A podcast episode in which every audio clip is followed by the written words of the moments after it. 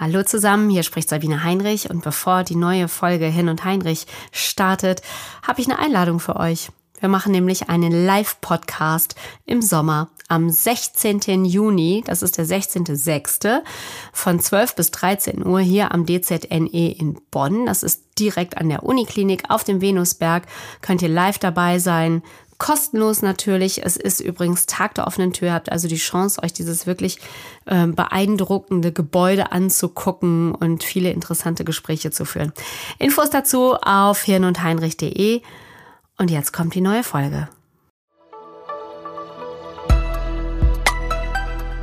Hirn und Heinrich, der Wissenspodcast des DZNE.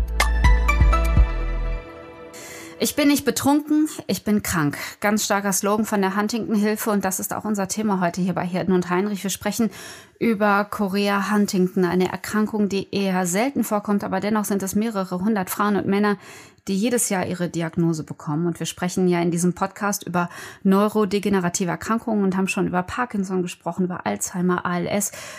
Ja, und diese Gespräche leben davon, dass wir hier sowohl mit renommierten Hirnforscherinnen und Hirnforscher sprechen, darüber, was das für Erkrankungen sind, woher sie kommen, wo der Stand der Wissenschaft ist, denn sie alle forschen unter dem Dach des DZNE, das ist das Deutsche Zentrum für neurodegenerative Erkrankungen, mit der Zentrale in Bonn. Und außerdem sprechen wir mit Menschen, die betroffen sind. Und da bekam ich unlängst eine Nachricht über Facebook von Katja, von einer Frau, die Katja heißt, ihr Vater ist an Huntington erkrankt und sie trage auch das Gen in sich.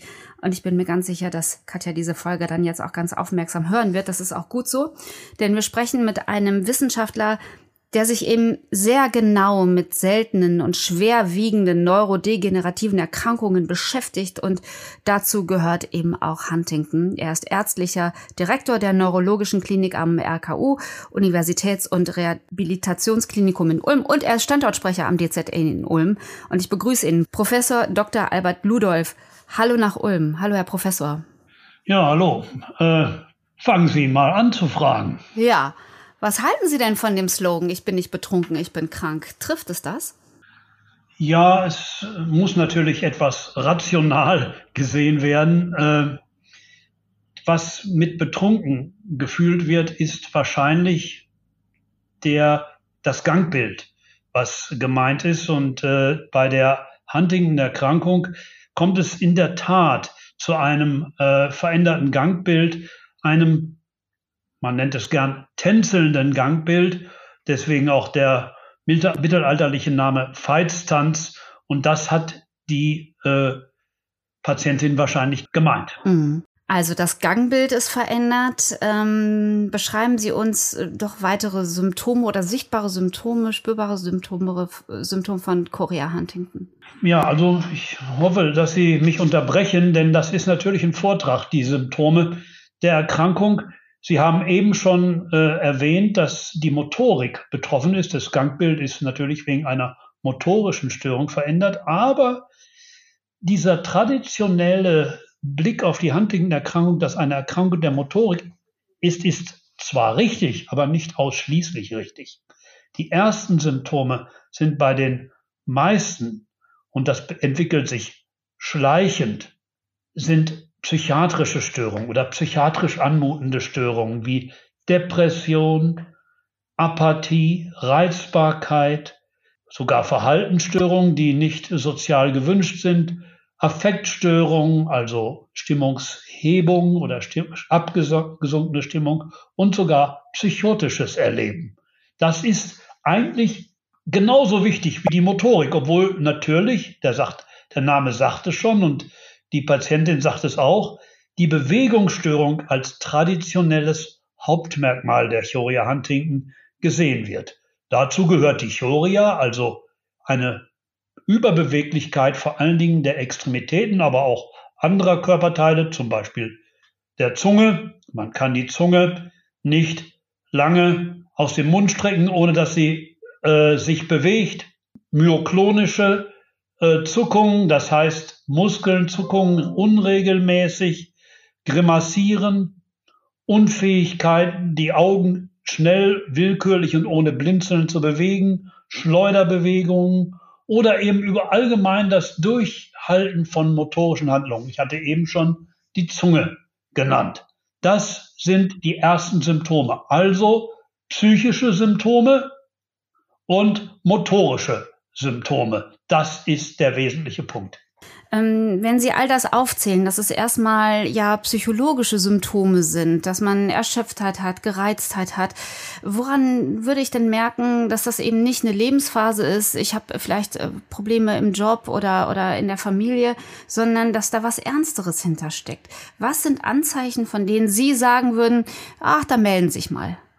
Naja, ein wesentliches diagnostisches Merkmal sind eben nicht nur diese Symptome, dass der wesentliche diagnostische Hinweis ist bei 98 Prozent der Erkrankten der Erbgang. Mhm. Das heißt, die Tatsache, dass ein Elternpaar, also eins, also Entschuldigung, einer der beiden Eltern äh, bereits von dieser Erkrankung betroffen ist.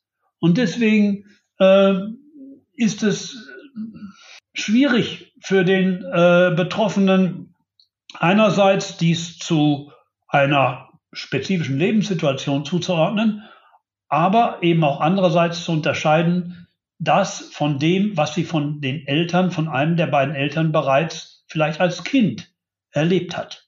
Der wesentliche zweite Hinweis ist eben die Genetik. Mhm.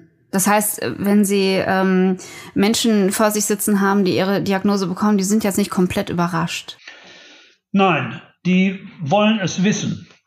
Die wollen es wissen, ob sie das Gen auch haben oder nicht. Mhm. Wenn sie nicht davor schon äh, den Wunsch gehabt haben, äh, zu wissen, ob sie ein asymptomatischer Genträger ist. Das gibt es zunehmend heute. Und ich habe viele Patienten, die in dieser Situation sind. Eines der Eltern, einer der Eltern hat die Erkrankung und man hat irgendwelche seltsamen Symptome oder auch noch nicht oder man hat eine Lebensplanung vor sich mit 25 zum Beispiel und will wissen, ob man krank wird oder nicht. Hm. Herr Ludolf, was passiert denn eigentlich im Hirn bei Korea Huntington oder was passiert nicht mehr? Naja, man kann vielleicht äh, etwas artifiziell die beiden Symptomgruppen, die ich eben nannte, Psyche und Motorik, auch verschiedenen Hirnregionen zuordnen, die von der Krankheit betroffen sind. Die motorische Symptomatik ist allgemein einer Krankheit des sogenannten Nucleus caudatus. Keine Angst, ich erkläre es noch. Gut, Und Sie sehen meinen Blick. Das sind äh, kleine grauen Zellen, die ausnahmsweise nicht direkt unter dem Schädelknochen, also der Hirnrinde zuzuordnen sind, sondern in der Tiefe des Gehirns, in den Kellern des Gehirns liegen. Das sind die zweiten Populationen von grauen Zellen sozusagen. Und dort wird die unwillkürliche, die sogenannte extrapyramidale Motorik kontrolliert. Und hier sterben die Zellen ab, in spezifisch die inhibitorischen, die hemmenden Neurone, die einen hemmenden Neurotransmitter, die Gamma-Aminobuttersäure, in sich tragen. Das ist Motorik oder Hauptteil der Motorik. Mhm. Diese sogenannten psychischen Symptome sind sicherlich auch zum Teil diesen Kerngebieten zuzuordnen, aber die Erkrankung ist durch, auch durch einen Befall der Hirnrinde, dort wo unsere Psyche, unsere Motor, unsere Persönlichkeit vor allen Dingen sitzt. Und diese Zellen sind natürlich auch wichtig für unsere äh, Gesundheit. Wann beginnt denn dieser Zerfall? Denn die Gensituation ist ja gegeben, die ist ja da. Aber wann beginnt oder gibt es Faktoren, die einen Ausbruch oder den Beginn des Zerfalls ähm, bedingen? Naja, also das Wesentliche ist das Gen. Das Gen ist ja ein besonderer, besonderes Gen, ein, äh, eine Mutation auf Chromosom 1, wo sich ein, 9, wo sich DNA-Bausteine mehrfach wiederholen, auch schon bei Gesunden, also bei Ihnen und bei mir. Bei mhm. Huntington-Patienten sind diese Wiederholungen, die sogenannten CAG-Wiederholungen oder Repeats, über 36 Mal, das weiß man ziemlich genau, das ist allerdings ein Durchschnittswert, wiederholt. Und diese Zahl der Wiederholungen sind nicht immer 36, sondern manchmal auch 100. Und die Schwere und der Beginn der Erkrankung ist umgekehrt, nein, ist proportional der Zahl der Wiederholungen. Das heißt, jemand mit 100 Wiederholungen erkrankt früher und schwerer als jemand mit 40 mhm. Wiederholungen. Das heißt, man kann bei der genetischen Testung, bei dem man diese Wiederholungen auch bestimmt, bereits ungefähr ahnen, wann der Patient krank wird. Ah. Und das ist das eine. Und das andere ist, die Symptome der Erkrankung sind unterschiedlich und in Abhängigkeit vom Erkrankungszeitpunkt. Es gibt auch Kinder und Heranwachsende, die von dieser Erkrankung betroffen sind. Nach dem eben Gesagten müssen die ja viele, viele Wiederholungen haben. Das haben die auch. Und die haben eher ein Parkinson-ähnliches Bild. Mhm. Also eine erhöhte Muskelspannung, gar nicht überbeweglich und die gehen in sich gebeugt. Also das Bild, das klinische Bild hängt von der Zahl dieser Wiederholungen ab. Mhm. Haben Sie das schon gehabt in Ihrer Klinik, dass Sie da ein Kind sitzen hatten, eine Familie mit einem betroffenen Kind oder, oder ein Heranwachsenden? Ja, wir haben hier viele Patienten. Äh, wir haben hier eine Huntington-Sprechstunde, die von Professor Landmeier und Frau Dr. Lindenberg geleitet wird. Wir haben sehr viele Patienten, auch Patienten mit der sogenannten, so nennt man das, Westphal-Variante, nach, genannt nach einem äh, berühmten äh, Berliner Neurologen. Mhm. Wie erleben Sie die, die Patienten bei sich? Ja, also das ist, das ist ein komplexes Bild. Natürlich fällt ins Auge diese Bewegungsstörung, die ist manchmal ziemlich bizarr, wenn der Patient vor einem steht. Und unter Aufregung wird sie sogar noch schlimmer. Das heißt, die bewegen und äh, ihre Arme und Beine und die, der Mus die Muskelspannung ist verzerrt im Vergleich zu anderen. Das ist der erste Eindruck. Der zweite Eindruck ist aber auch der psychischen Instabilität. Diese Patienten sind schnell aufgeregt, äh, können sogar Wutausbrüche kriegen, die können sich sogar gegen sich selber richten. Also der Eindruck, wenn man die besser kennenlernt, geht weit über die motorische Störung hinaus.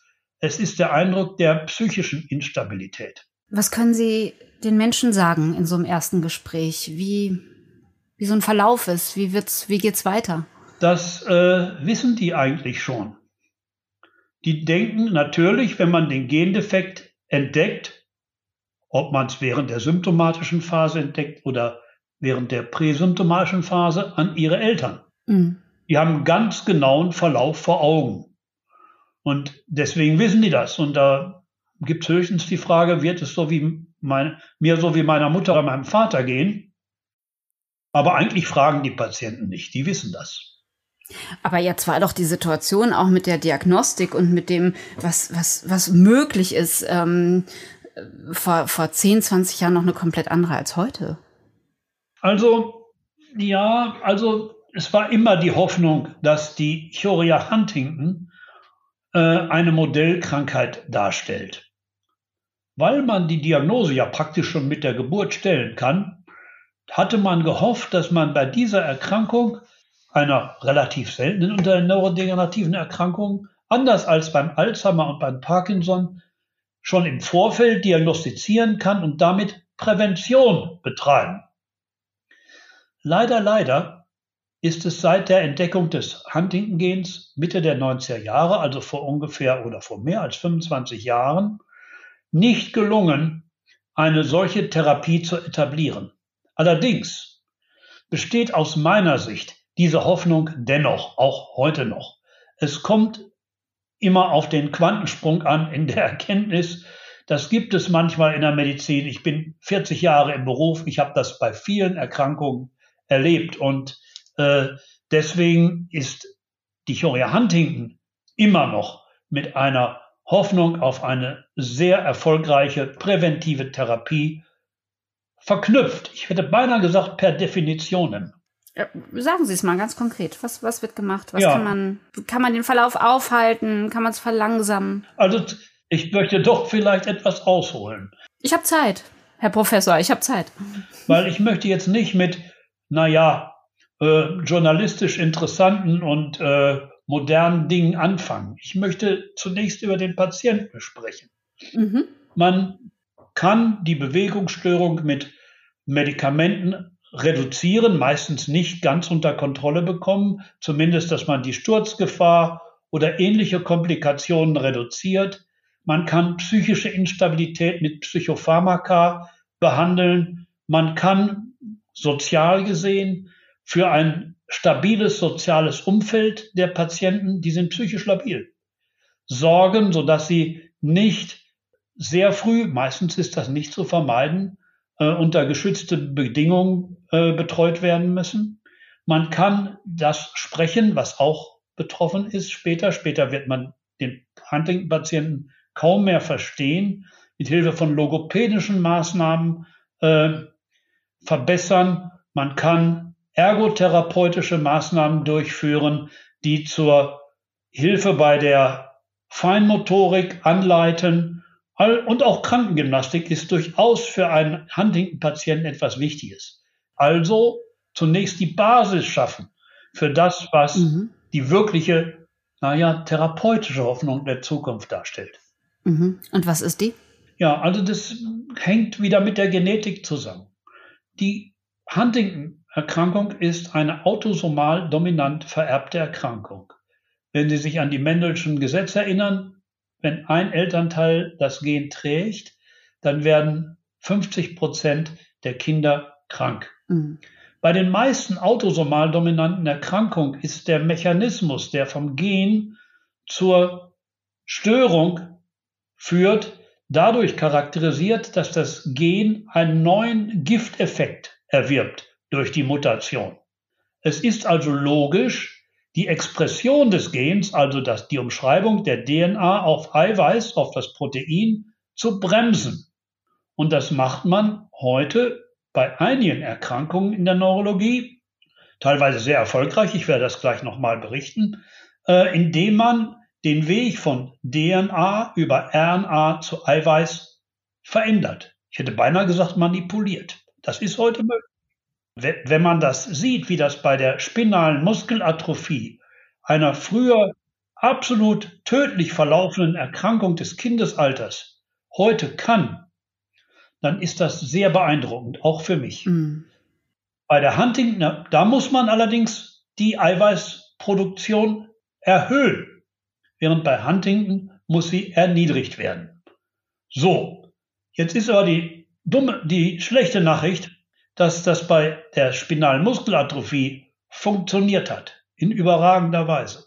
Während bei Huntington, und das haben Sie wahrscheinlich im März, April in der Presse gelesen, hat es nicht funktioniert. Genau. Es hat die, den Patienten sogar geschadet. Trotzdem ist dieser Weg einer, der mit viel, viel Hoffnung verbunden ist. Und das zu Recht. Man darf sich da nicht beeindrucken lassen.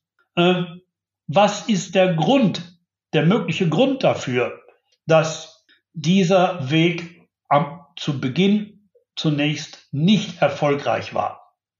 Es gibt zwei, die man zunächst angehen muss. Es gibt wahrscheinlich mehr. Erstens, dieses Huntingtin, das ist der Name des Eiweißes, das von der DNA produziert wird, hat auch normale Funktionen. Also braucht jeder Körper. Wenn man das zu viel reduziert, könnte es auch Ärger machen, wenn ich es mal so salopp formulieren darf. Mhm. Das ist bei jeder dominanten Krankheit so. Dieses Problem, vor diesem Problem stehen wir bei all den Gen- und Antisens-Therapien der Zukunft. Der zweite Punkt hat man sogar, der ist sogar bei der SMA aufgefallen, obwohl das einfach nicht relevant war, der spinalen Muskelatrophie, wo das alles so gut funktioniert hat. Man hat eine nicht erregerbedingte Entzündung produziert mit dem, ich hätte beinahe gesagt, Fremdstoff, mhm. den man nahe an das Gehirn und das Rückenmark gibt. Man sollte meiner Ansicht nach auch hier bei der Huntington-Erkrankung nach nicht erregerbedingten Entzündungen fahnden. Ich bin sicher, das machen viele, das machen sogar wir. Herr Ludolf, ich würde ganz gerne noch mal ähm, in die Praxis zurückkommen, wenn Sie äh, Patienten da sitzen haben und äh, die Fragen kommen natürlich der Kinder. Muss ich mich jetzt testen lassen? Soll ich das machen? Was, was sagen Sie denen?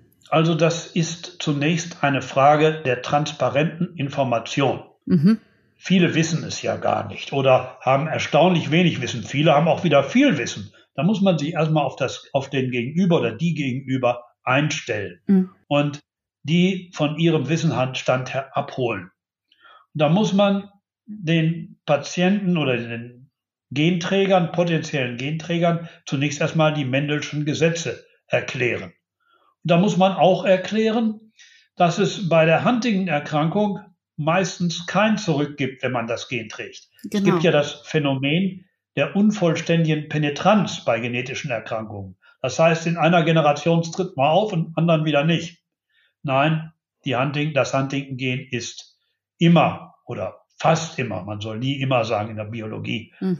völlig penetrant. Das heißt, wenn jemand das Gen trägt, dann kriegt er die Erkrankung auch und das wiederum in Abhängigkeit, wie vorhin erklärt, von der Zahl der Wiederholungen. Das muss man dem Patienten erklären. Und dann muss man auch dem Patienten wollen die das in dem Moment hören? Entschuldigung, wenn ich Sie da unterbreche. Kein Weil Problem. es geht ja letztlich, es geht letztlich darum, wir haben ja eine Situation, ähm, mein Vater, meine Mutter ist schwer erkrankt. Wir müssen jetzt erstmal als Familie damit klarkommen, was bedeutet das eigentlich für meinen Vater, meine Mutter? Wie wird sich das entwickeln? Ähm, und dann letztlich auch äh, der Gedanke, Moment, ich könnte es auch haben. Na klar. Ich habe das Gefühl, das hebt so eine ganze Familie aus den Angeln. Ja, also dass äh, wenn die Patienten oder die ge möglichen Genträger zu uns kommen, dann sind die meistens zwischen 20 und 30. Dann wollen die ihr Leben planen. Dann haben die das Schicksal eines ihrer Eltern schon vor Augen. Das eindeutig.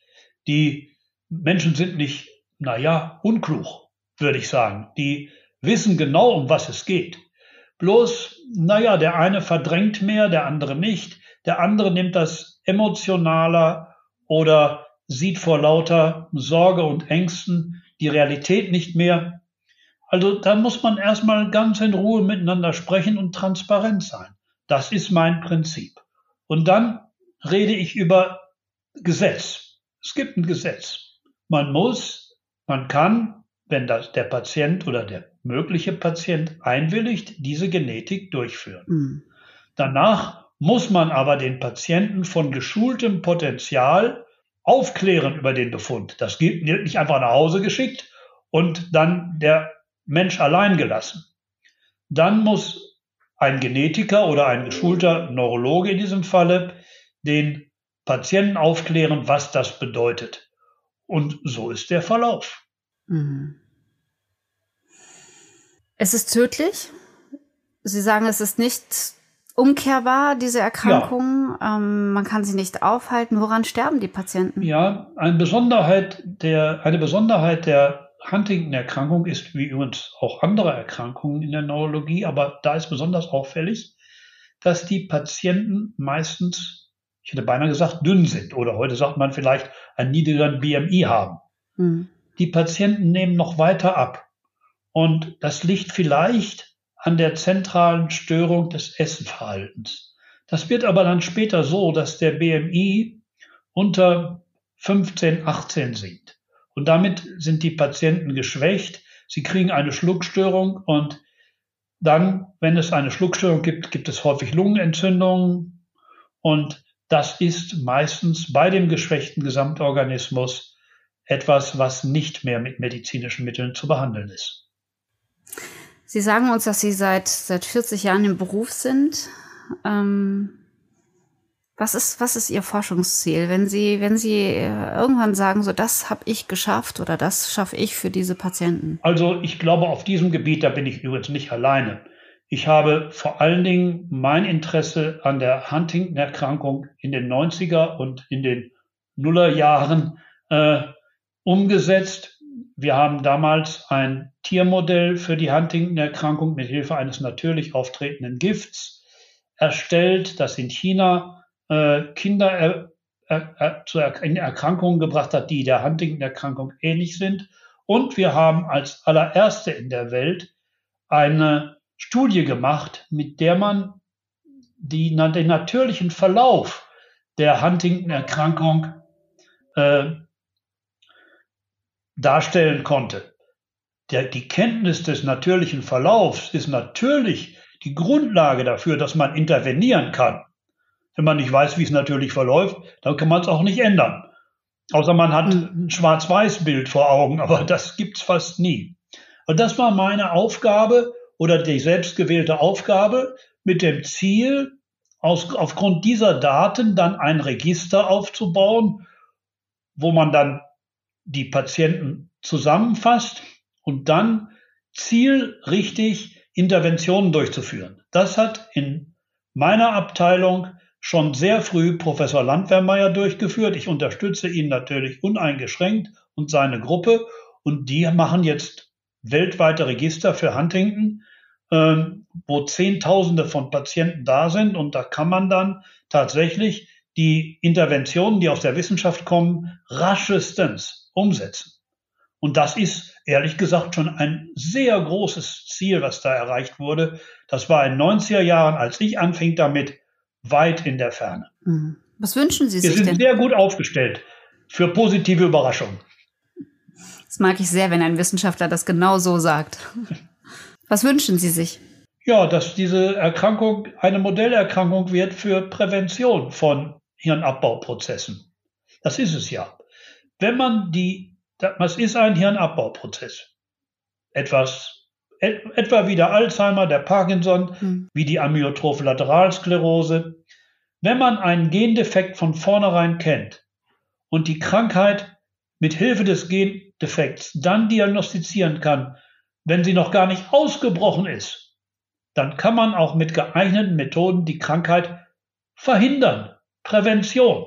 Und Prävention ist die Zukunft der Neurodegenerationsforschung. Und bei Huntington, das wäre mein persönlicher Wunsch, könnte man als allererstes Prävention betreiben. Das wäre mein Wunsch für das Huntingtonfeld. Ist notiert.